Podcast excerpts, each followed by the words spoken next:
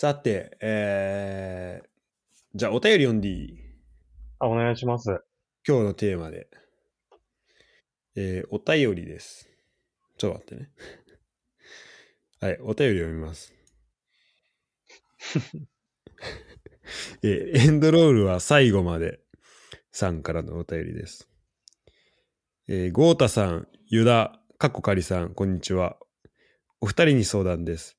カタールワールドカップが終わりましたが、海外で活躍する日本人選手のおかげでこれまでよりサッカー熱が高まっていると感じます。先日、ワールドカップで初めて日本代表選手に興味を持ち、海外のハイライトを見るようになった人に、三笘がすごいのはわかるんだけど、どれぐらいすごいのと聞かれました。その人は女性でスポーツに興味を持ったのも初めてだそうです。うんちょうどワールドカップきっかけでサッカーに興味を持った人がたくさんいます。こういう何気ない質問にうまく答えるだけで、その人たちの熱をな長続きさせると思うので、でえーフットボール支部の二人にその質問への最適解を導いてほしいです。ちなみにその時は、まあ個人的にだけど、貨幣制度成立の一個下くらいかなと答えました。よろしくお願いします。だいぶすごいけどね。だいぶすごいよ、それ。一個下って。もう、もうなんだろう、長らくつ、もうだからこれから、この三笘が現れたこの効果がもううん。千年と続いていくっていう、もうなんか根本変えちゃいましたみたいなこと そうだよね。本当に。でそれでもうい、そうだね。このエンドロールさんは、あの、じどういう反応されたかっていうのはちょっと教えてほしかったな。あ確かにね、これでどこまで伝わんだろうってね。そうそうそう。伝わったかどうかもちょっとうん知りたかったけど。確かに。でもはいいいお便りですね、すごい。いや、いいお便りいただきましたね。うん。ありがとうございます。ありがとうございます。どうですか？えっ、と、なんか、考え、なんかユダから、まあ、このテーマについてちょっと思うとこあれば。そうだね。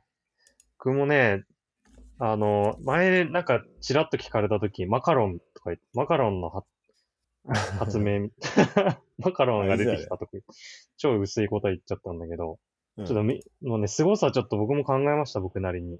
おおお願いします。やっぱね、あの、三笘の、なんかどこ、どこら辺がすごいかっていうのを個人的に思うのは、やっぱこう、うん。パッ、パッと出てきて絶対結果出すっていうところが、すごいなって思ってて。もうなんか順、今回もプレミアの1年目でもうすぐ結果出すみたいな。っていうところで、うんやっぱね、仕事してる人も多いと思うんで、新卒1年目で、なんかもう即社長表彰で、なんかじ、なんか来、来年度の役員候補ぐらいかなって。あ、もうす、もうすぐそこまで来ちゃった。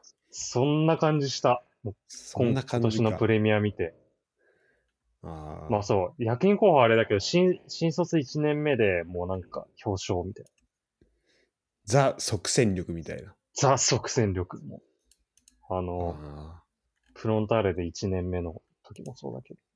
えぐい速さで絶対結果出すって てか、それこそあれでしたよね。なんかフロンターレのコント番組みたいなのにさ。ああ、そうそうそう。そうだわ。あ、それがちょっと、あそれにインスパイアされてるのかもしれない。あのな、普通に。知らない間に。それインスパイアされてる説結構ある。めちゃくちゃされてるわ。それに来てんだわ、多分。あの、なんか、あの、営業成績とかがあって、スーツ着て、あ、そう。健吾、健吾とかに、け、結果出しなさいよ、みたいな言ってるやつね。ああったよね。あ、そうそうそうそうだねそれだわ。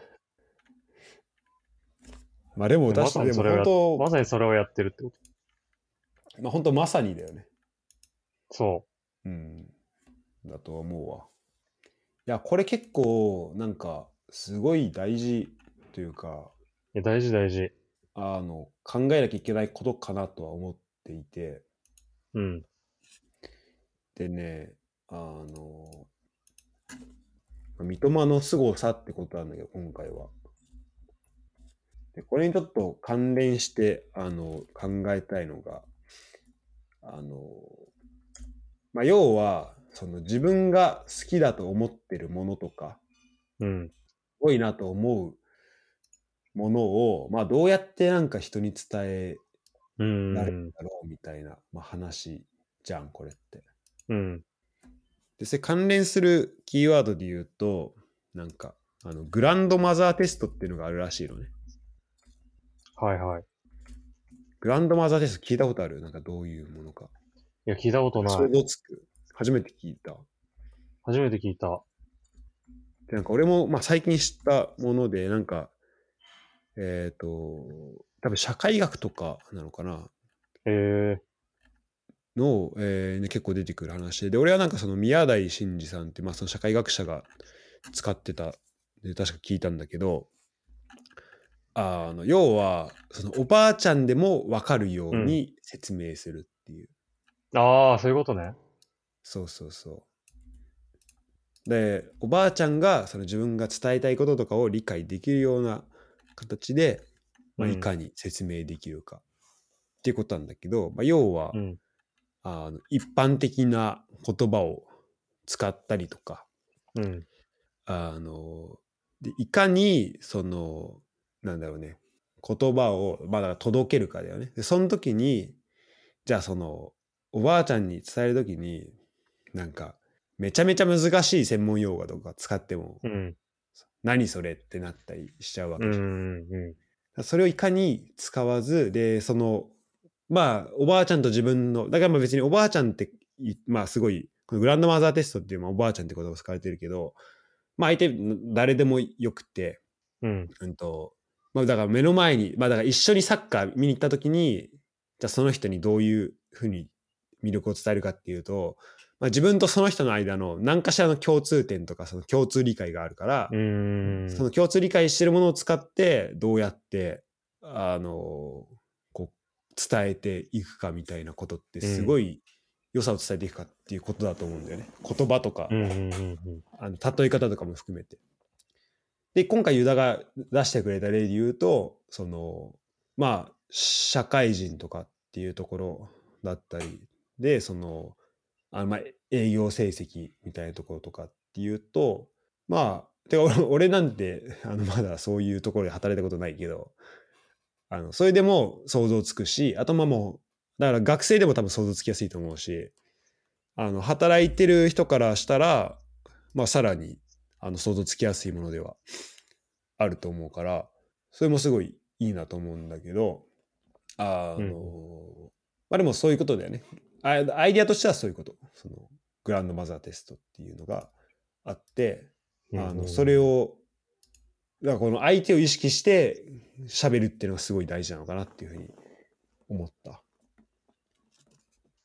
なるほど。確かにね、その共通的なもので広げていくっていうのが一番わかりやすいね。うん。そう。俺も、まあなんかユダと見に行ったりとかするときはさ、特に考えずに喋ってるけど、あんまり意識せずに。じゃあ例えば初めて見る人とか、あと俺がリビングで、例えばチャンピオンズリーグルームメイトと一緒に見ているときとかだと、うんうんルームメイトはサッカーは好きだけど、なんだろう、多分あんまそういう、なんかこう、細かく見るっていう見方は、まあそんなにしてない人いたりとか、あともう一う人んルームメイトは、もう全然なんだろう、本当サッカーはブラジル人なんだけど、その子は。でも、うん全。然サッカー知ら、なんだろう、あんま選手とかもわかんない。うん。で、あなんか、あの、選手の名前見て、あ、この人ブラジルだ、みたいな感じ。ブラジルの人だ、みたいな。で、まあ、その子たちと、こう、楽しく、あの、サッカーの、こう、あの、スコア予想とかを一緒にして、まあ、楽しく見たりはするんだけど、ええいいね。楽しそう。そう。でもなみんなその、あったら見る、見るは見るのよ。で、そのあ人たちなりに楽しんでるみたいな感じで。で、そこにさ、なんかこれが、なんだろう、戦術的な解説ってそもそもそんないらなかったりするじゃん、そこで。うん。そうだね。し、なんか、でも、例えばじゃあこの選手がすごいなっていう選手がいるわけじゃん。例えば三笘の凄さうん。伝えたいみたいになった時に、うん。なんかこう、何を言ったら、どっから始めたら、こう一番食いついてくれんのかなみたいなのは、うん。ちょっと考えるよね。すごい大事だなと思う。難しいね、それ。そう例えばそうだからじゃあ文化超える場合だったらうーんとだからまあ国を超える場合だよねな俺の場合だったら、うん今俺が喋っちょっとそのルームメイトの前で前提を言ってたのはドイツ人とブラジル人で、うんまあ、。三笘薫のことを知らない人うん。で日本のサッカー事情とかも特に知らないし日本のこともまあそんなによく知らない人うん。みたいな人に、うん、じゃあ伝えるとしたらどこが一番伝えやすいかなみたいに言うとじゃあ例えば三笘だったらそのまあてか多分このあの貨幣制度の話してくれた人は多分そういう方向で別に話してほしいわけじゃないと思ってるのは そうだね。もう前提であのもうフットボール支部なりなりのちょっと解釈に持ってっちゃうけど、そうだね。多分あ、うんあちらの人は、例えが欲しかっただけだよ。もっとネタをやってほしいなと思うんだけど。うんまあまあ。でもまあそっちも持ってきちゃうけどあの、理由となんだろうあまあでもだから本当だこれすごい大事だなと思うから理由とあのそそもそも例えばドイツと日本だったらそのサッカー選手になるまでのそのパスが結構違うから道筋みたいなのがうん。だからそういう意味で言うとそこの大学卒業してでまあすごい今だとちょっとクリシェというかなんだろう三笘のもうなんかそれ言われすぎてちょっとうんざりしてみたいなのあるけどなんかこう、あの大学でそのドリブルの研究ああ、論文はいはい。卒論書いてとかでそのまあにヨーロッパだともう結構そのプロになるまでのす筋道として多分結構その競争社会的なのがあると思うんだよ。そのユースになうんうんあてかまあそれが多分一個あってそのスター選手になってる選手はもう結構もう輝かしいキャリアというかもうそれがある中で。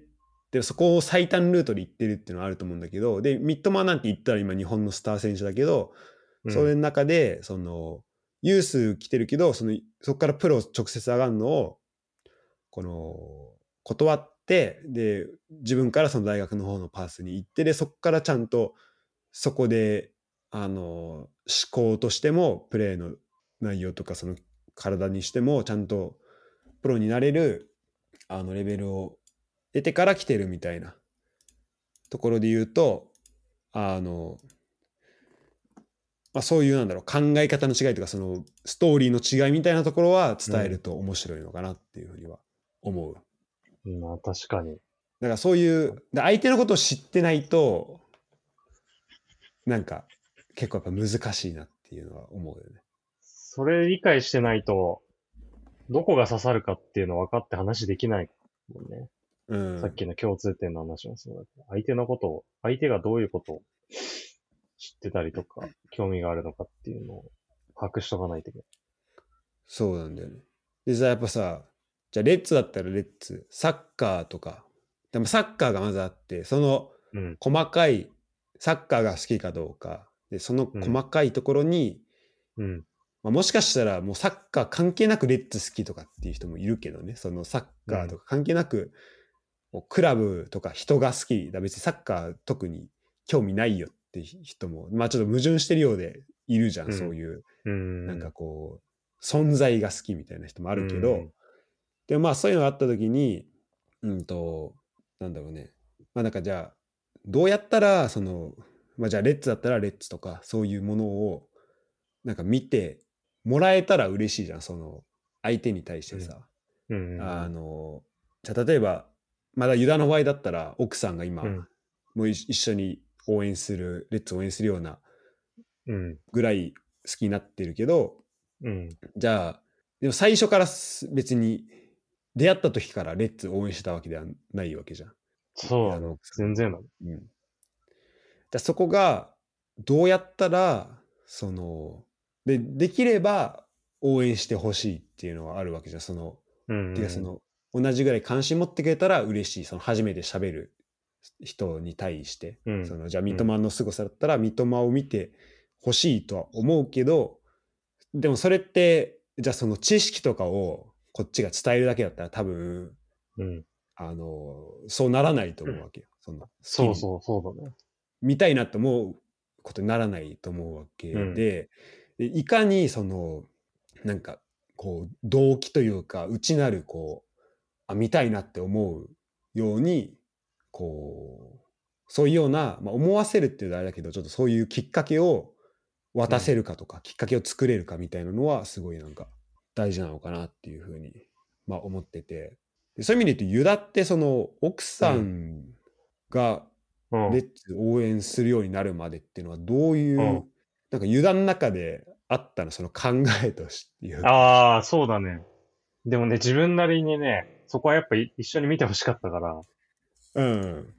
そう。まあ、それはまあ、正直、まあ一緒に見てくれたら楽しいっていうのもあるし、なんか、将来的に、まあそれこそ、その時まだ結婚しなかったけ？ど、結婚して、全然好きじゃなかったら、レッツに行くんだみたいな、ちょっと白い目で見られるのもあれだなと思ったから、っていうのもあったんだけど、正直。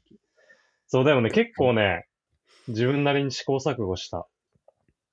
でね、あ本当にそこでやっぱね、そうね、難しいなと思ったのがね、さっき白洲も言ってたけどね、こう、情報を与えるだけじゃね、むしろ引いていっちゃうの。それがね、結構手に取るようには分かった。分かった。そう、それはすごい感じた。なんかこの選手がこうでとか、うんあいこの相手チームがこうでとか、今年のレッツはこうでとか言ってもね全然響かない。それでもどうしてったの？じゃ最初。いや、だからね、そこはね、ちょっとね、こう、駆け引きじゃないけどね、あんまりね、こう、与えずに、こう、試合とか流してると、なんか単純に、まあ、試合見てたら、単純な興味は湧いてくるじゃん。で、その興味の内容が、まあ、正直こっちが求めてるわけじゃないやわけよ。最初のレベルが。全然、なん、なんていうんだろうな。なんでこの、ここで、こういうパス出すのとか。なんかちょっとめっちゃ答えるのむずい質問だなとか。なんかその、本当に初めて見た人ならではの質問が返ってくるね。そうそうそう。うんで、もしかし、サッカー好きな人からしたら、そんなのどうでもいいじゃん、みたいなことかもしれいないし、もっとこ、こっちのこと、これ、今のパスのこっち、こっちの話聞いてくれよ、みたいな。そうそう、そっち答えたいのにとかあるんうんうんでもね、それをね、こうね、こううまくこ質問に答えてあげるのは大事かなって思った。うんうん向こうからこう興味を持ってもらうっていうか。なるほどねだからそうまあ難しいけどね。まあ、最初はそのそうだねなんかそういう意味だとこうなんか連れ回さないっていうのはすごい、そうそう、連れ回さないの大事だと思う、めっちゃ。うんめちゃくちゃ大事だと思う。連れ回されたらもう疲れるだけだし。やっぱね、うんもう何事もそうかもしれないけど、やっぱもう、能動的に動いてもらう瞬間までなんないと、自動的にやってたらもうダメだね。あ向こうそうだよねそう。まあそこまで行くのが難しいけどね。でも油断の中でそのどうなんかどうどいつその瞬間はあったなその瞬間来たなっていう時はあった？あー、でもね、やっぱね、なるほどなって思ったけどね、やっぱりね、選手を知らないと全然興味入り込めないって言ってて。うーんなるほどそうそうそう。それはね、確かに言っても、思って、自分でもさ、あの、例えば野球とかさ、他のスポーツもそうだけど、うこう、結構入り込むときって、こういう、なんか知ってる選手が増えたりとか、確かにしたときじゃん、今回だって WBC もなんかずっと最初の試合よくわかんなかったけど、何試合か見てるうちに、準決勝、決勝あたりで、自分なりに、あ、この人好きなんだよな、とか、この人打つんだよな、みたいな。うん何試合しか見てないけど。そう。そういう風になったら、結構入り込める。スポーツその点結構重要かなと思ってて。確かに人を知れるっていうねそうそうそうそう、そうなんだよ。やっぱり人間のやってるスポーツだからね。うん確かに奥さんもあれだもんなんか小泉好きになったりみたいなそうそうそ言ってたもんねうんう。かっこいいからね。小泉は。そういうまあユダ的にはあのそこからスタートするんだけって思ってた部分あるかもしいや、れないまあまあでもまあね。まあ。そうそうそう。でもまあそういうの大事それは、そう、それも大事。めちゃくちゃ大事。うんそう。だなって。それはね、結構大切かなと思ったね。いや、だからやっぱり、ちょっと話それるかもしれないけど、選手がテレビ出たりとかっうんていうのもね、やっぱ大事だなって思ったね。奥さん、そのなんか、あのー全然好きじゃない時、牧野だけ知ってたの、やっぱり。ああ、すごいね。う んそうそう、レッツの選手。レッツって牧野でしょみたいなうん。感じで、まあでもその牧野がいるから、やっぱ、レッツ知ってるって人もいっぱいいるんだなって思って、そういうのはやっぱすごい大事だって。いやー、確かにね。まあ、でいろんなでしたもんね、バラエティとかもね。そうなんだよ。いや、でも本当、それは、まあなんかプロ選手ってそういうところもね、うん。あるもんね。その、やっぱこう、ファン増やしたりとかさ、そうそうそ競技のところだけじゃない部分ってあるもんね。う。うん、そうそうそう。で、しかもそれが間違いなく、こうなんか、見に、見に行ったりする時とか、好きになるハードル下げてるもんね。やっぱ聞いたことあるあのチームだ、みたいに。なるし。うん。なんか俺が思うのは、うん。てか考えてて思ったのは、これいう、なんか、じゃあサッカースタジアム、えー、と、じゃあまあ何でもいいよ。デートでもいいし、友達、うん初めてサッカー見る友達を連れて行くとか、うんあ。と、サッカー興味ない親と行くとか何でもいいけど、うん。それって、なんか、すごいこう、旅行のガイドみたいだなって思ったな。ああ、確かに。ちょっとそういう気持ちになるよね。わかる。うん。だってさ、これ何回もサッカーと、てかスポーツ観戦と、えっ、と、そうじゃないコンサートの違いとか、うん、あ俺さ、昨日それこそラッドウィンプスのコンサートケルンであったから行ったんだけど、ええそう、それとかも行って思ったけど、やっぱそのもう、やっぱコンサートって期待してるものがあって、それをちゃんと見れるじゃん。基本的そう。だね。そうだね。でもさ、やっぱサッカーって本当に不確定要素多すぎるじゃん。多すぎる。本当に。じゃあまず、イニエスタ見に来ました。イニエスタ出るか分かんないで、出て活躍するか分かんないで、しチームが勝つかすら分かんなくて、なんか負けたらめっちゃ怒ってるし、みたいな。そうだね。雰囲気最悪だし、みたいそうそうそう。そういう中でさ、あの、やっぱり、でそういうことも起こりうるし、でも逆にめっちゃいい雰囲気で見れうて、んすごい忘れられないような体験とか、な。うん。あのなんか人間が作るんですよ。まあ、レッツのそのサウジアラビア行った時もそうだったし、あと今回うんニューカッスル行っても思ったけど、なんか、この、全然ニューカッスルなんて、なんだろう、全然俺応援してたチームでもないし、うん。でもなんか見て、うわ、この応援すごい、なんか熱量すごいなって、イングランドのサッカーすごいなって、やっぱちょっとうん。思える。やっぱなんかそれはどのスタジアム行ってもなんかこれぐらいの熱出せる。やっぱイングランドのこのサッカー文化すごいなとかも思ったし。うん。でそういうふうにこうやっぱ熱量を出せる部分もあるし、まあ、そこには言葉いらなかったりもするけどでもなんかじゃあそこまでいかない曖昧さなところででもやっぱ素晴らやっぱいいなって思える部分あるわけじゃんサッカー見に行って。でしかもまあ、うん俺はいいなと思ったけどそれをみんながそう思えるわけではないうん。し、それは単純にいいなと思ってないだけかもしれないけどでももしかしたらそのそこをこう、まあ、ガイドすることによってあこういう見方があるのねっていうのが、まあ、できるかもしれないじゃんその一緒に行った人が。うん。でガイドの人ってまあ基本的なんだろう場所までは一緒に行くけどなんかこれ見ろとかこの楽しみ方しろって別に言わないじゃんあ普通のあ。まあ俺ガイドあんましてもらったことないけどでも基本そういうもんじゃガイドってさそのそうだね。まあ、強制はしてない説明ぐらいだもん。そうだね。うんうん。だとそじゃあ例えばどっか行ったとしてそのなんか名所みたいに行ったとしてその楽しみ方ってなんかそれ全然それぞれでうん。あっていいものだからなんか歴史を見るのかとか、その建物のうん。建築的なところで見るのかとかってそれ全然違っていいから。でもじゃあうんとまあガイドするんだったらじゃあその建築興味ある人だったらその建築の話とか歴史の話とかっていうのは、まあ、できるといいから。だから俺やっぱサッカー見るときはそのやっぱ一緒に行く人は楽しんでほしいしなんかどんな人であっても楽しんでほしいからなんかいろいろこう自分の中で知ってる状態で行きたいなっていうのはやっぱり思うようね。ん。あ、ちゃんと説明できるようにって。説明そうできるといいなと思うし、まあそれはでもやっぱそれもさっき言ったところでユダが言ってくれたところもそうだけどなんかそれがそのまあだからだから知識的なところもし喋んだったらそのなんか向こうの関心と結びつくところ直接結びつくところじゃないとこうすごいなんかなんだろう押し付けというかなんか情報過多になっちゃうからうんっ。ていうのはやっぱ考えるところではあるけどそうだね。そう、だサッカー観戦のガイドむずすぎるよね、マジで。サッカー観戦の回でマジむずい。本当に、さっき言ってくれたみたいに不確定要素むず、ありすぎて、もうどうなるのかもこっちもわかんないのに、わかんない状態でガイドするっていう感じだもん。そうそうそう。何起こるかわかんない。みたいな。でなんかまあ今の話の趣旨と若干ずれるけどでもなんかあのやっぱそういう時に改めて思うのはなんかその、まあ、いわゆる言ってみたらちょっと目線がバラバラになるわけじゃんそのガイドしに行った時って。うん。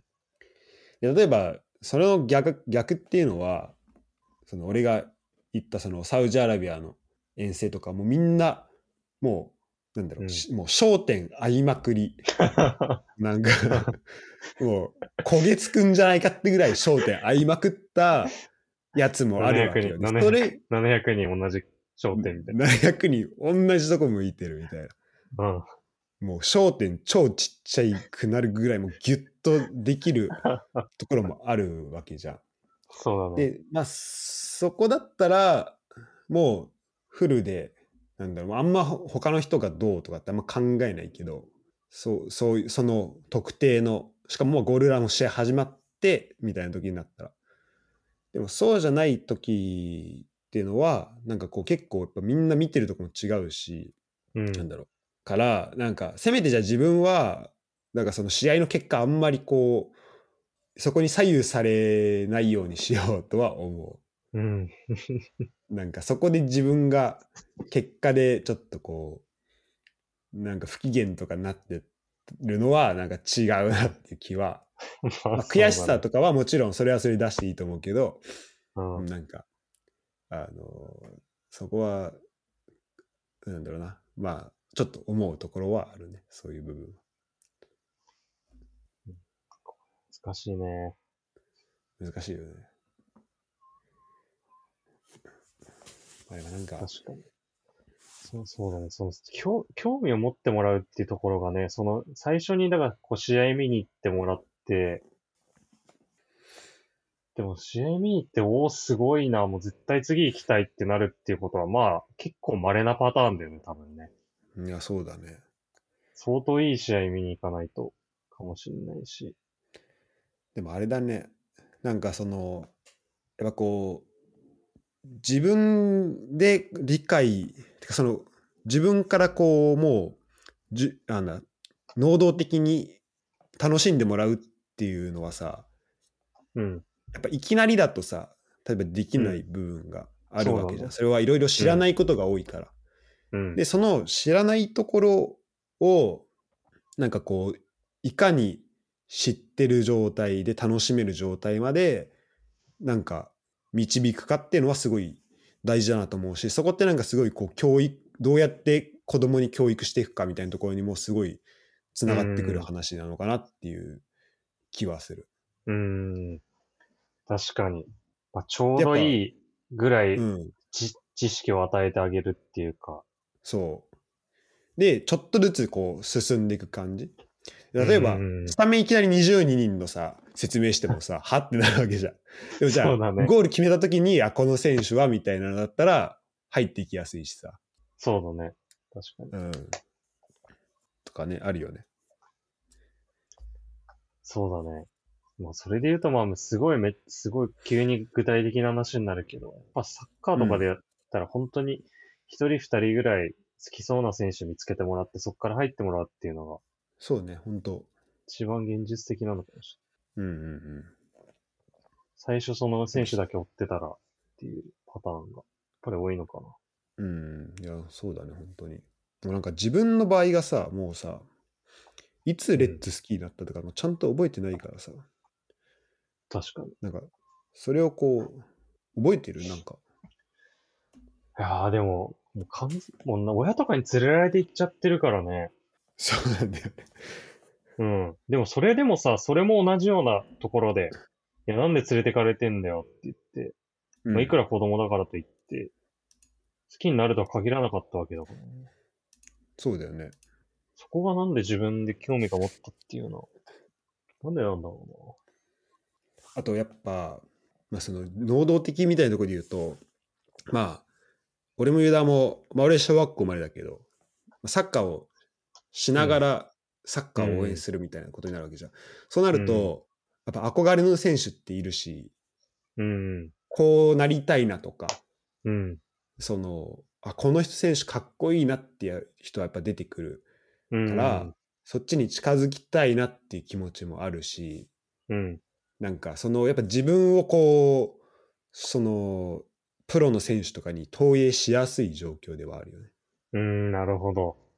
それもでかいね。うん、でやっぱプレイしてた方がうん。あの理解しやすいというか、うん。そこは絶対にあるよね。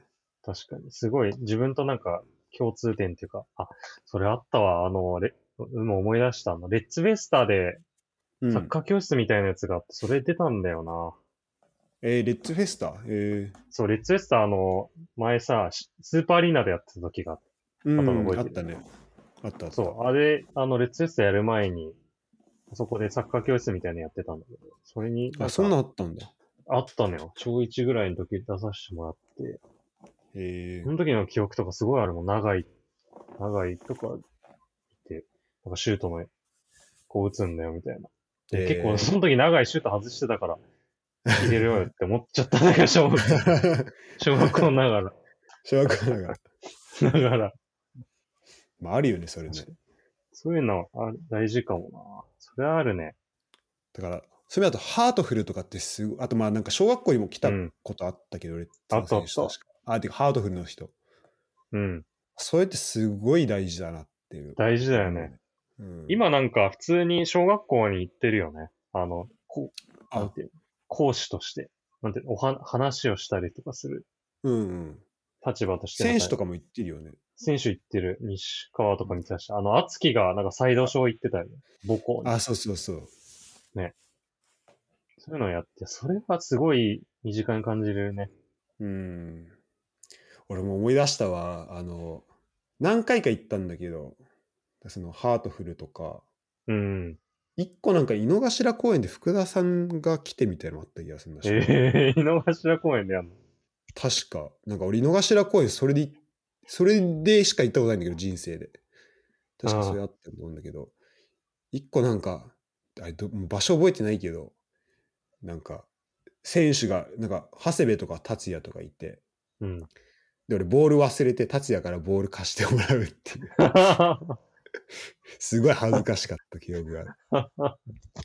達也がでシュートレみたいに言ってて、長谷部がめっちゃえぐいミドル決めてて、あやっぱプロすげえな、みたいな。長谷え部すげえってなって、まあ、それとかまだ覚えてるもんね、今でもね。ー、ああ。はいはい。なんか、まあそういうのも、やっぱこのやっぱ生で見た時のこう、なんか選手のやっぱ魅力みたいなところにもう直接触れさせちゃうみたいな。ああ、そういうのそうだね。それはすごい有効かもしんない。うん。ね。だから本当はね、だから、あの、今も結構練習非公開多いけど、公開し、練習とか公開する機会があったらね、うん確かに。だよな、もっと。あとまあファンサービスね。そうそうそう。そうそう。小学校の時、なんか駒場に思い出したわ、また。あの、駒場かなんかでなん友達とサッカーしてたら、なぜか知んないけど、なんか長井が車でいて、ええそれも長井だったけど、すごい人だかりできてて、サインしてもらったな。ええなんでいたかよくわかんない。だ全然試合じゃないのよ。駒場行くことあるんだっけと思ったけど。いやでもそれマジ大事だよね。なんか、そうそうそう。いや、それ今でも覚えてるもんな、やっぱ。それぐらい当時強烈だった。一個のきっかけというかさ、それだけでなんか応援しちゃうみたいな。そうそうそう、あるよね。俺、まあ今もう多分そそのあたりに、でも結構前の話、もう10年ぐらい前の話だから、まあもう言っていいと思うけど、うん。あの、武蔵浦和のうん。駅の近く歩いてたら、目の前から永田満歩いてきたのね。もで、めっちゃかっこいいと思って、でもなんかうん話しかけたかったけど、なんかもう緊張して話しかけられなかったの。う、あでもそっからもうずっと応援してるもんね。なんかもう、やっぱそれだけでちょっと、あかっこいいと思って、なんかおもあ、はいはいはい。う、プレー内容とか関係なくちょっと応援したくなっちゃう、こああ、わかるわかる。う、うん、自分がいたもんね。うん。そう。うちもあの結構前も、だいぶ前で対談したからいいと思うけど、うんなんか新都心のま、新都心らへんぐらいちょっと車で走ってたら、うんまるちゃんが普通にランニングしてて、えへへへ街中。街中、ランニングしてたのよ。普普通に、そう。普通にちょっと着替えて、あの、そのなんか道、あ、急いで走ってるとかじゃなくて、ちゃんとスポーツとして、ロード、ランしてたの。マジすごいね。すごいなめちゃめちゃ目立つね。めちゃめちゃ目立つし、なんなら今考えたらアピールじゃないかって気もしたぐらいだけど、でもちゃんと、あんあんな性格でなんか、そういう、走ったりとかって結構努力するタイプなんだなと思ったら、ちょっとまるちゃんの見方変わってきたっていうとこあった。確かに確かに。そういうのあるね。あなんかなかなかさ、プロの選手ってこう、人人柄とかをさ、直接そんな話せるわけじゃないからさ、うーん。わかんないからさ、どんどんそのうんイメージとか、まあ、取材されてる内容とか、うん。そういうところで、まあ、進んでいって、まあ、そこを好きに、まあ、そこを、だから、まあ、ファンとして一番こう、さタッチポイントとしてこう、なんだ、見に行けるポイントっていうかさ、人間性知れるポイントってなると、まあ、そこなんだけど、でもそれもなんか一個の、例えば、クラブがオフィシャルで出す、その選手のコメントだけじゃなくて、今だったら、まあ、いろんなメディアある中で、そこからのコメントもそうだし、あとまあ YouTube とかそういう動画、動画音声とかいろんなその見え方も増えてきてるから、うん。なんかそれはすごい、あの、いいなとも思うし、なんかいろんなこう好きになるきっかけみたいなのがすごい増えてきてるのかなっていうのは思うかな。うん。そうだね。うん。確かに。きっかけとかはね。そうだし、そこだからみ自分で覗くぐらいまで行ってくれたら本当にね、いいんだよそうだね。あとそこをじゃあどうするのかみたいなところは確かに、な。うん。まああって、ってところなんですけど、まあ、そんな感じ、お、ユダちょっと俺話したい内容これでうん。合ってる？なんか俺他に言ってたっけ？さっき。いや、基本こんな感じだと思う。うん。だから、まあ、どうやったらその知識に関わらず、なんか見たいとか見に行きたい、まあ、持ってる知識もまあ増やしながらはもちろんだけど、あの、それって知識とかってこう、なんだろうな、まあ、上限ないじゃん、結構、サッカー見る知識って。うん。いくら見ても、うん。まあ、その選手だけもそうだし、その選手うん。個人抜いた、じゃあその戦術とかも考えてもそうだけど、いくらでも増えていく可能性があるから、その、できる、まああんま知識関係なく、その、じゃあその人と、その見に、ファンの人間、ファンとして、このチームとか選手をどうやったら見たいとか見に行きたいとか思ってくれるのかみたいな。で、そのきっかけをどうやって渡すことができるかっていうのが、うん。なんかそのすでにいるファンとかうん。がなんかできることだったりするのかなっていう気がすうん。うる。ん。うんで、えっ、と、もう一個ちょっと話したい話題あるんですけど、いいいですか？はいはい。で、それにちょっとまあ関連するんだけど、ちょっとね、最近、えっ、と、数日前に、ちょっとまあツイッターで話題になったのがあって、えっ、と、まあ、専門誌での、なんかオンライン記事とブログみたいなところの、まあ話なんだけど、まあちょっとこれ結構、いろいろ話がいろんなところに、あの、派生したんで、ちょっとこう、適正、正確にこう文脈とか伝えるのは難しいんで、うん。えっ、と、できるだけ、今まで言ったテーマにこう、まあ、沿うようにしたいとは思ってんだけど、てかそこに沿う形で、まあ、ちょっと切り取らせてもらう形にはなるかもしれないけど、あの、数日前に、うんと、まあ、あるツイートきっかけにして、その、うん。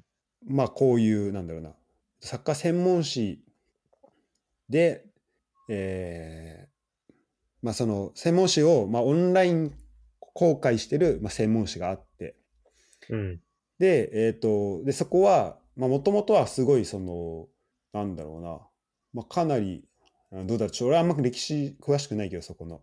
ただまあ、ここ最近結構そのオンライン化も結構ここ数年にしたところあったんだけど、そのいろんな人が記事を書けるようになってきましたみたいなうん。ところがあある中で、まあその記事書くスタイルがそれぞれ違います。で、そこの書き方が、あの、どんどんその、なんかまあブログっぽいというか、なんだろう。そこのブログののろ読者の人だったら理解できるだろうけど、うん。じゃあそれをこう専門誌でそれを表現するのとかはどうなんだろうみたいなそのかところがその構成のとことかも含めてそのううん。まく回ってないんじゃないかみたいなまあ話があったわけね。はいはいはで、まあ、それは多分そのブロガー的ないわゆるまあブロガー的な人がどんどんその専門誌とかそういうところのまあオンラインの媒体でどんどんこう発信する機会を得てるからこそこう、まあ、生まれた議論であると思うんだけど、い。うん。うんと、そこのじゃあ、まあ、一個は、まあ、専門用語、まあなんかその人が言ってたのは、もっとなんだろうな、あの、まあ言まあ、言葉遣い的なところだね、もっとね。その、あの、ライティングのところが、ちょっとそのプロのところには、てかププロっぽさが足りないみたいなことうん。だったとは思うんだけど、まあなんかそこはライティングのスタイルってまあそれぞれあるから、うん。あのじゃあ何が最低基準なのかみたいなのはあとはその目的にもよるしそのどのラライティングのスタイルがいいのかみたいなのはうん。うん。まあ違うとしてちょ俺が話したいのは、うんとそのちょっとさっきと関連する部分だけどてか俺がその気になってた部分なんでは、まあ、じゃあその専門誌サッカーの専門誌多分ユダも何個か思い当たるとこあると思うけどうん。それって今、うんと、あそこで例えば記事読んだときに、どれだけ、うんと、サッ、えっ、と、なんだろうな。サッカー興味ない、まあ、サッカー興味ない人にはそもそも向いてないのが専門誌ではあると思うんだけど、でサッカーちょっと興味持ち始めましたぐらいの人がうん。読んだときに、どれだけ理解できるかとか、あとさっきの話で言うと、うん理解したいなって思える記事を書けるかっていうのはすごいなんか大事なのかなっていうふうに思って、うん。で、まあ、一方で、でもそれってまあ専門誌でその対象もかわざわざ区切っている中で、あの別にそこまで、なんだろうな、そういうそういう中で、まあ、専門用語的なのが生まれたりとか、そういうコミュニティができるっていうのは、それはそれでいいんじゃないのっていう考えも多分あると思う。その、なるほど。うん。だからちょっとそこは、なんだろうな。まあ、あって、ちょっとユダからも話聞きたいんだけど、ちょっと、いろいろ俺が言うから、ちょっとそれで、どっかで、ユダが行けるタイミングで、なんか話してくれたらいいんだけど、うん。で、例えば、で、多分、確かその元になってた記事っていうのは、確か海外サッカーのチームの話の記事だったと思うんだよね。うん。で、まあ、それを書きたい人がいます。ててか、やっぱその、J リーグだったら各チームに番記者を置いてとか、で、しかも実際その人たちが現地に行って、そのいろんな取材をできたりとかってできるけど、うん。まあ、海外サッカーだとなかなかそれできないうんから、まあ、ファンが、その、えーっと、まあ、そのチームを例えば追うことになる。で、それも、まあ例えばアーセナルとか、なんだろう、ユナイテッドとか、そのバルセロナみたいな、そういう、みんなファンベースがめっちゃ広いとこだったら、結構、そんな労力なくてか、なんだろうね、ある程度カバーされたりとか、大手メディアでうん。も翻訳記事出たりするかもしれないけど、まあ、ん。そうじゃないものもあるから、そういう時ってこう、特定のファンのところに知識がギュッと集まっててこうあまり共有されてない状態っていうのが多分あると思うから、はいはいはい。そういう意味ではそういう専門誌でそういう、まあ、いわゆるブロガーみたいな、まあ、ファンみたいな人がで、まあ、正式にはライターではなかったような人が書く場をあそういう人に書く場を与えるっていうのはすごいなんかいいことだなと思うしでどうしてもそのやっぱ海外作家を扱う以上その、まあ、インタビューを見るっていうのはすごい大事だけどでもそれもじゃあ例えば翻訳されたものだったりとかして結構うん二次情報に触れていくのがまあどんどんうん。あの多くなると思うからそれはその例えばすごいプロのライターでもであっても自分が現地に行ったりしない限りはやっぱその公開されてる情報みたいなところで叩かなきゃいけなくなるからあんまそのうんブロガーとプロのライターの、その戦闘力というかなんか戦える力みたいなあんま変わらなくなると、えー思ったのね。そういう前提があってでさらに、まあ、記者だったらそういうちゃんとなんだろう、まあ、お金のためにとか生活のために仕事してる人がいる中でそのそこまで例えばニッすごいニッチなクラブとかはカバーできないって中でファンだったらもうそれはどこ、まあ、たくさんいるからその人たちが自分たちが好きなクラブのことを書いたりとか、よくさなんかプシーズン始まる前になるとなんかファンが作った名鑑みたいのあったりするじゃうんん。その選手名鑑みたいなやつ。はいはいはい。ああいうの、も、まあ、なんかファンベースとしてすごいいい、あの、まあもちろん権利問題とかあるんだけど、そういうのを一旦抜きに、そういうのが全部クリアと仮定して、てかその、なんだろうな、まあ動き、はたそういう活動自体はすごいいいことだなと思うんだけど、要はそのもうプロじゃカバーしきれない層がいますっていうところ。はあってじゃあそこを埋めてくれるのがそのファンの人っていううん。ところが一個あるなと。るほど。でも一方でじゃあそれをなんか新規読者とかをはじめとする、あまあ、それは専門誌に出すわけよだからブロガーじゃない人があブロガーの人がブログじゃなくて専門誌、まあ、専門誌って言ってもじゃあね俺が読むし俺も読むかもしれないしユダが読むかもしれないしユダの奥さん読むかもしれないしもうなんか、まあ、い言ってみればみんなに開いてうん。る状態ででお金取ってそれこそそれはお金取らない、まあ、オンラインだってもおお金取ってサブスクしないと読めないものとかもあったりすると、まあ、お金みんな払って読むわけだけど、まあ、それをじゃあ例えば、うん、とでそういう人たちっていうのはそのブロガーの人が持ってるコミュニティの外の読者になるからじゃあその人のライティングのスタイルとかは知らなかったりするかもしれないしその人がどういう、今までどういうふうにこう書いてきたのかっていうのは知らないかもしれないからなんかそういうところにもし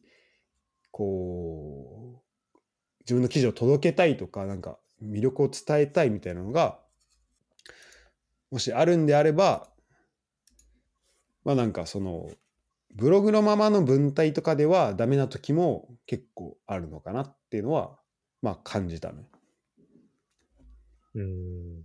感じだし。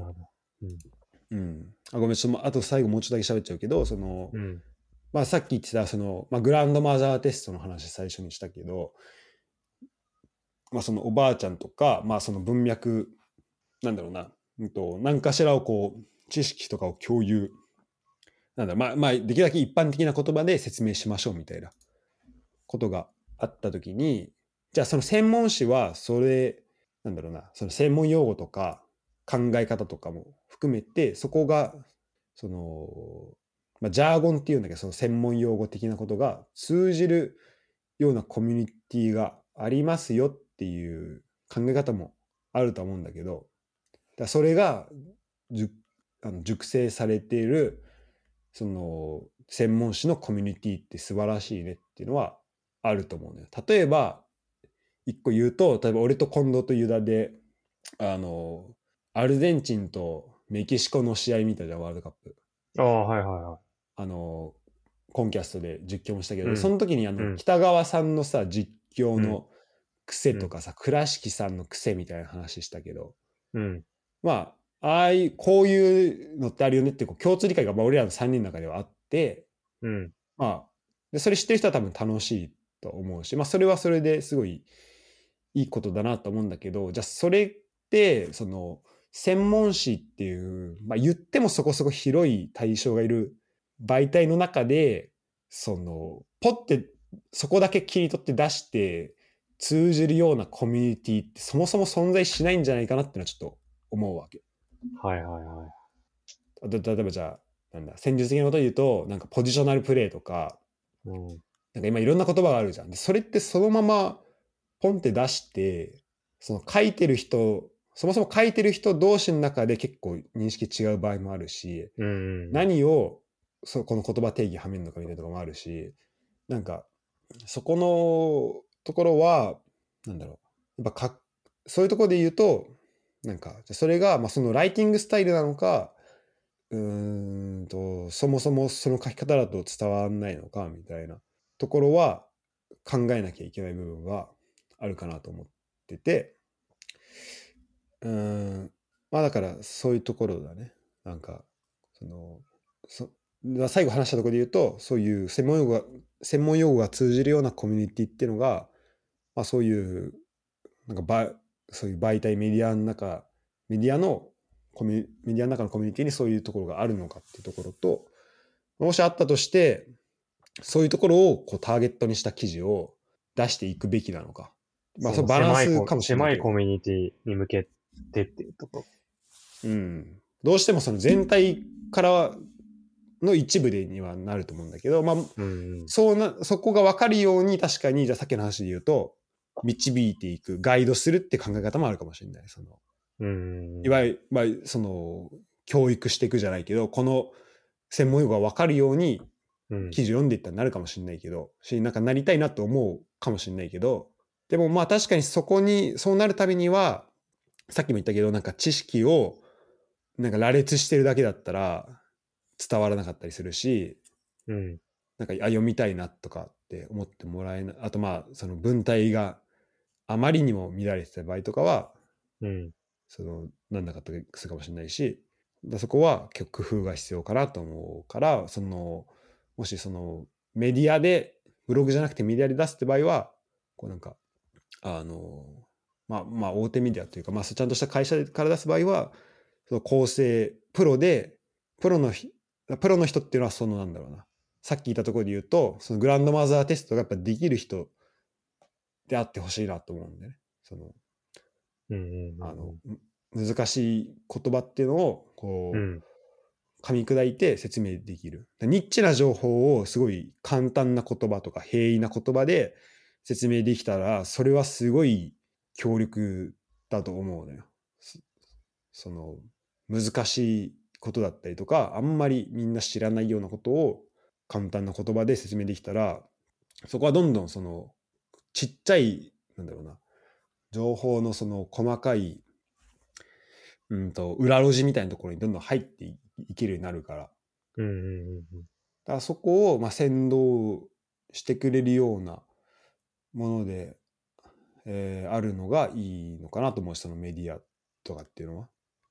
だまあ、俺もこのフットボール通信とか通じて、なんかそういう風に頑張っていきたいなとも思ったし、あの、まあ、最初話したところで言うとこのこのサッカーの面白さをどうやって伝えるかっていうところにもすごい関係してくると思うね、この専門誌で。まあこれもだから自分の好きなものをどうやって伝えるかみたいな話だから、その元々のうん。うん。記事で言うと。うんうん。うんうん。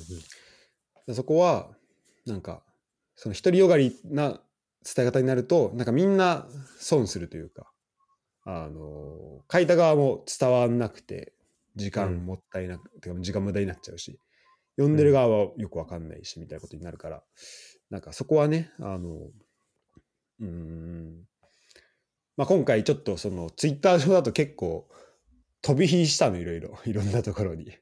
だから、あ、そうなんだ。うん、ちょっと、あんまそっちはふ、あの、正直、なんだろうな。まあ、そっちに対してもいろいろ思うことあるけど、まあ、ちょっと今回触れないけど、その、そうね、なんか、そこの伝え方みたいなところは、すごい大事だなっていうのは、なんか、思ったね。っていうところなんですけど、どどうですか、しゆうだい今まで結構ここまでバーっと話しちゃいましたけどい。や、そうだね。その、専門誌のところで言うと確かに、なんか、大学の時に一回、その専門誌を、まあ、知らせが多分よく知ってる専門誌で、ちょっとサッカー、まあ、あの、大学の時結構興味、サッカーがっつり興味持ち始めたっぽい友達がいて、うんあ、社会人か。社会人だ。で、もともと野球好きだった友達なんだけど、うん。でも、あの、すごい急にがっつりサッカー見るようになって、で、えーなんか J リーグとかもなんかプレミアとか見るようにな友達、てか同期がいたの。うんで、で、その、いや、もっとなんか戦術的なことも知りたいな、みたいなこと言い出したから、うんあの、その本を読んでたんだけど、結構もう2、3ヶ月ぐらいで挫折してて。そうなんだ。そうそうそう。うん。そうだね。でもちょっとそれ見て、まあ確かに、なんだろうな。その専門用語が多いっていうのはね、すごい言ってた。今思い返すと。うん。もうね、結構わかんない言葉が、次から次へと出てくるから、それ調べながら読み進めていくのはしんどいわ、みたいな話をしてたの。ちょっと今だけどエネルギーはいよ。るよね。うん、いるんだよ、やっぱり。まあ確かに、その、段階として、まあ、入門書とかうん。あるわけじゃん。うん。で、まあ、もちろん、じゃあその、で入門書があって、こういうボキャブラリーがあって、じゃあそれを元にして、この話に行きます、この話に行きますって。うん。うん。で、じゃあその入門書を前提とした、その応用発展のところをそうそうそいきなり読んじゃうと、それは分かんなかったりもする場合もあるんだけど、でもじゃあ、そもそも、だ難しいよね。出す側も、もうここは前提として、ここ前提としたう。話をしたいけど、そじゃあどうやって出したらいいんだろうっていうのもあるし、あとなんかまあ体系化させるみたいなところで言うと、なんかそこは、やっぱり、みんなんだろう、なんか、そこのこう考え方、なんか入門書、これを入門書で読めばみたいなのが、どれだけあるのかなっていうのは、すごう。ういん。思う。その、いろんな考え方をもう統括して、これっていう、これ読んだらいいよっていうのは、うん。あ確かに言われてみると、うーん、あんのかなってちょっと思っちゃうね。そうだね。確かに。あの、本が、本だったら、まあもう少しわかりやすく伝えることできると思うんだけど、こううん入門、入門のわかりやすいところからどんどん入って、こう詳細にっていうところで、同じところから全員スタートできるから。やっぱ専門誌って毎月出たりとかしたらもう、誰がどこから読み始めるかもわかんないし、うん。そのなんか知識のレベルがもちろん一定じゃない中で、なんかその、たまたま読み始めたやつに、ちょっとわかんないなっていうところが補足とかでついてるとは限らないし、うん。ここはすごい難しいなと思うね。確かに。その毎毎月出てる雑誌で、とかで、例えば言うと。あでもそこで思うのは、まあなんか、あの、今だったらどんどん電子化が進んでるわけじゃん。で、それこそ、まあうん俺が今話したの、まあ多う分んサッカーメディアので、まあオンラインで読めない、オンラインで出してないとこって多分、わかんないけど、ほぼほぼないと思うんだけど、うん今だったら。うん。で、そこだったら、なんかもう、まあ、メディアまたいではちょっと時間かかったり、その認識違う部分もあるかもしれないけど、うん。しメメディアの中でもそのもちろんその記者の中で使い方とかあるかもしれないけど、うん、でもなんかそのえっ、と用語集的なのは作れるよねその記ああ、そうだね。うん、でこの、うんオンラインで読んでてこの単語ってなんだろうって言った時にもうここ行けば基本的なことは押さえてますっていううーん。のは、なんか、うん。あのでそういうのがやっぱこの電子化するとこの意味だと思うんだよね。そのまあ、読み方の提供するところのあの種類が増えますっていうのももちろんそうだけど、うん。そういうこう知識を違う形に変換して楽しむことができるとかあとこうつなぎつなぐ役割を持たせることができるみたいなのはあると思うから、まあ、それはすごい思うね。うん。それは確かに、やってるやってもいいよね、それはね。うん、やってほしいなとうん。思うし、なんかもし俺が専門誌とか入働くとしたら、なんかそれは一個プロジェクトというか、すごい大う事ん。なことかなと思う。そんな、まあすぐにはうんできないかもしれないけど、それって。うん。そんな感じかな。そう。その専門用語のとこは、その近藤とも、あの、コンキャストの方で、えっ、と、ポーカーの話多分最初のにしたんだよね。うんうん。で、ポーカーの方読んでても、マジもう専門用語えぐいのよ。もうなんか。しうんもうサッカー以上に何のこと喋ってるかマジ全然あイメージつかなかったりするから、え、この人本当なんか意味あること喋ってんのってちょっと思っちゃう、その最初。あ。でも専門用語が多すぎて。そう。で、まあ時間かかるんだけど、でもややっぱりね、その専門用語しか書いてない本、てかそれだけで、うんと、で専門用語だけ書くと、やっぱ言葉って俺が思うのは、まあなんかあった事柄とか、てかその起きてることとか、うん。うんと考え方とかを、まあ切り取ったものになると思うんだよね。うん。例えばなんだろうね、攻撃的なサッカーって言った時に、俺と油断の中で多分考えてるものってちょっとずれたりするだろうし、うん。うん。そこにちょっと曖昧性もあって、で、それをでも、まあなんとなくこっからここまでが攻撃的な的なサッカーって多分俺の中での考え方と多分油断の中でのその切り取る、多分境界があって、そこは多分一人一人違うみたいな中で、でそれがもっとこう、こ攻撃的なサッカーは割と、まあ、一般的な言葉というか、そのすごい理解、まあわ割とみんなイメージしやすい言葉だけど、じゃあそうじゃない言葉で、もっと専門的で難しい言葉とかっていうのが、えーあります。例えばポジショナルプレイでもいいし、ストーミングでも何でもいいんだけど、うん。でそういうのがあった時に、それだけを使って、なんか論理をこうやって組み立てていくと、うんと、この人は、この書いてる人はどういう意図でこれ書いてるのかなって、その、あの、言葉だけを使っていくと、ちょっとこう、なんか意図とかがちょっと読めなかったりうん。することにもなるのかなってちょっと感じるかな。うん。なんだろ確かに。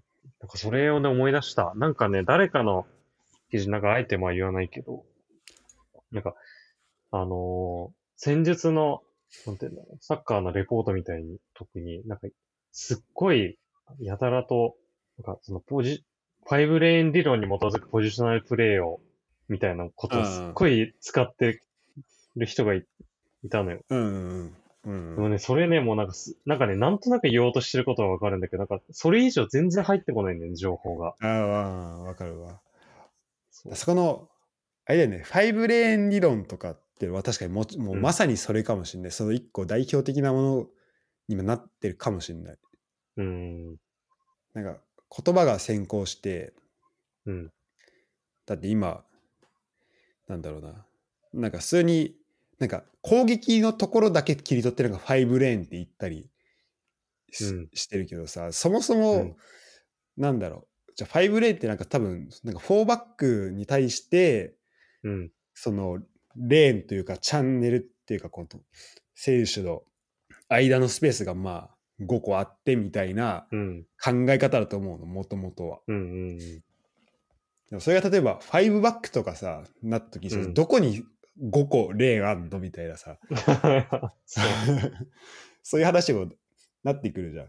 うん。だからでそれでだ守備がまあもちろん守備4バックでそれに対して5レーンとかまあまあそういうのはわかんないけどなんかその攻撃だけ切り取って5レーン理論でみたいな話されるとうん。なんかこの人は何を前提にして話してるのかなとかっていうのはちょっともやっとうん。する部分ではあるよね。うん。そうだね。そうなんだよ。その、専門用語にもその解釈のすごい幅があるから、この人がどこまで、どういうふうに感じてそれを言ってるのかわかんないから、うん。なんか、伝わりにくいところあるよね。で確かにまあそういう意味で言うとなんかあのそのサッカー的な知識というよりもあの、なんだろうな。もっと、例えばじゃあ文章をどうやって書くか、どうやって伝えるかとか、うん。あの、そういうところに、そっちの技術を、じゃあまずし、あと、まあどうやって調べ、リサーチするかとか、そっちに、こう、すまあそういうプロがいるはずじゃん。その、専門誌とかの、うん。その記事ってか、まあ、いてほしいじゃん。そういうライター、書き物をなりわいにしている人っていうのは。うん。で、そういう人がいる中で、そういう人と、じゃあブロガーの人、いろんなもう、まあ、いわゆる今までのプロと呼ばれてる人がカバーできないようなところをカバーしてる人が協力できたら、まあ、それってめっちゃすごいよねって話で、で、多分その、俺がもう、多分一番最初に記事、あそのツイート見た人が、まあ、ほまあ、俺が、まあ、てかその人のツイート見て俺が思ったのは、多分そこがまだ多分できてないっていうところに、なんか憤り的なところがあったんじゃないかなっていう、まあ、俺の、かあの、まあ、あの、感想というか、推測になんだけど、そこは。うん。うん。うん。っていうのは思うかな。だから、うん、その言語学とか、なんか社会学とか、最近すごいそっちに興味持ってて、どうやってこの考え方を伝えるかみたいな。ちょ最後に、この、ちょっとそういう意味で俺がすごいこの考え方に影響を与えた本のちょっと紹介を唐突なんですけど、ちょっとしたいなと思うんだけど、えっ、と、一個がね、えっ、とね、なんだっけな。えっ、とね、あ、ひらがなで話す技術っていう本。へえ。で、これは、まあこれ結構読んだの前だから、ちょっと、ちゃんと覚え、あの、詳細覚えてないんだけど、あの、やっぱこう、俺らこれ、ポッドキャスト喋ってても、例えば、なんだろうね、家庭って、その、言った時に、これ漢字で家庭って言った時に、うん。その、解釈の仕方が何個かあるよね。その、ファミリーなのか、プロセスなのか、うん。あとその手、なんだ、下のへ、下の底なのかとか、うん。なる中で、そのじゃあ、喋り言葉の時は、そのひらがなで伝わる。まあ、言言ってみれば、まあ、その音読み、訓読みでいうところの訓読み的な使い方で、まあ、喋ると、あの、その、深く、なんだろうな、曖昧さが減るというか、でしゃうん喋るところには伝わりやすいみたいな話してて、あ、なるほどなと思ったのが一個。で、これはまあ、うーんと、記事書くみたいっていうよりは、まあ、あの、ポポッドキャストとか、まあそっちの考え方なんだけど、あとね、なんか、分かったつもりっていう本は、これめっちゃ面白かった。へえ。ちょっと後で概要欄貼っといて。あ貼っときます。なんか、読解力がつかない本当の原因ってあるんだけど、あの、人、まあなんか、もの、目の前になんか理解したいものがあったときに、まあ、分かってる状態と分からない状態っていうのがあるわけじゃん。うん。で、この人が言ってるのは、その、えっ、と、なんか理解するときに一番障壁になるのは、この分からない状態じゃなくて、あの、分かったつもりの状態が一番っていうのがあって、それがすごい危ないよって話をしてるのね。はいはで、っていうのも、じゃあ例えば、なんか、ポジショナルプレー分かったって思ったら、まあ、その瞬間にもう考えるのをやめて、もうその言葉を伝う、使うようになるとか、例えばね。い。うんうんうん。ってなると、なんかその言葉使ってると分かった感じになってるんだけど、じゃあその分かってるから、なんかより分かるっていう状態。じゃあその細かく、いろいろこう、ポジショナルプレーって何なのとか、じゃあなんでなのっていうのをこう、細かく突き詰めていったときに、説明できなくなるポイントがあって、つまりそこは分からないことが、えーまあ、ある、あるわけよ。うんで。も分からないことあったのに分かったと思ってたってことは、まあ、それ分かってたつもりになってるってことで、で、分かったつもりの何が危険かっていうと、その、分からないと思ってたら、あの、まあ、調べたりするじゃん、みんな。うん。まあ、時間あったりすればだけど。うん。で、分かっても、分かったつもりになってる時は、あだから、まあ、分かんないものが、分かんないと思ってれば、それはいいつかどっかのタイミングで調べたりするから、どっかで分かったことになるわけよ。うん。うん。でも、分かったつもりになっていると、そこのプロセスが、可能性が消えるから、だから一生分かったつもり、でも本当は分かってないみたいなところで止まる。なるほど。みたいな話をしてて、これすごいなんか分かりやすい絵本の文章を抜粋して、一回読まして、本当分かりましたかっていうええ風になるわけよ。で、でも本当は分かってなかったねっていう、あ、こういう風にも読めるよねっていうとこもあって、これすごい、あの、実践的で面白かった。ええちょっと読んでみよう。すごい興味を。これはあ結構おすすめかな。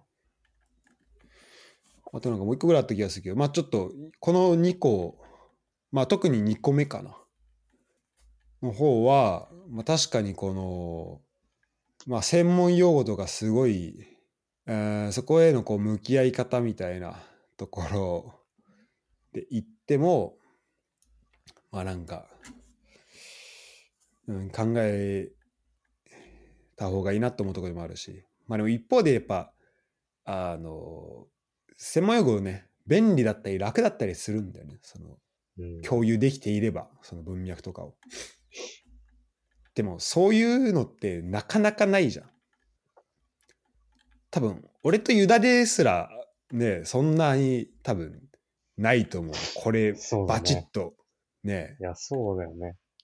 決まるみたいのって。うん。一致するってことはない。うん。ある程度重なったりはしたとしても。そうそうそう。そこはね、すごい思うし、なんか例えばそれは外国人の人、英語でなんか話したりするときも思うのは、やっぱこう、もうボキャブラリーで、まあ、人を笑わせるとかもそうだし、説明するときとかも、ボキャブラリー言っても知らなかったりするから、だからボキャブラリーよりも文章の構造とか、その言葉の、あの平易な言葉を、あだから分かりやすい言葉をどうやって積み立てるかで理解させたりとか、あ、面白いなと思ってもらえるかっていうのがすごい大事だと思ってて、だ俺はそのフランス行った時も、うーん、まあなんかそんなに、やっぱフランス語の語彙力とかは全然最初なかったけど、うん。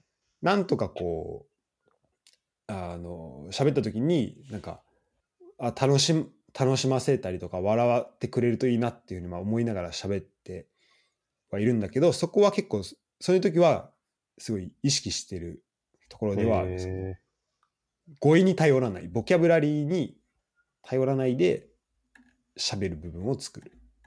ーうんただ一方でボキャブラリーあったら、それは、で、それが通じるときはめちゃめちゃ強力だから、そこはそこですごい大事なんだけど。っていう、その両方。うんだそこを自由に出せ、出したり弾いたりできるとすごいいいなっていうのは感じるかな。ってことで、えっ、と、以上が僕の、えっ、と、なんだっけ、ポッドキャストネーム。えーエンドロールは最後までさんへの、えっ、と、僕の 答えになりました。ドロールさんに感想聞きたいですね。感想、お願いします。えっ、と、こんな感じですか？ちょっと、今回僕からということで。そうですね。いいんじゃないでしょうか。はい。じゃあ最後までありがとうございました。また、次はユダ企画なのかな？そうだね。ちょっとまだうん。思いついてないですけど。まあ、どっかで、えーお願いします。はーい。ということで、ありがとうございました。ありがとうございました。はい、じゃあね。はーい。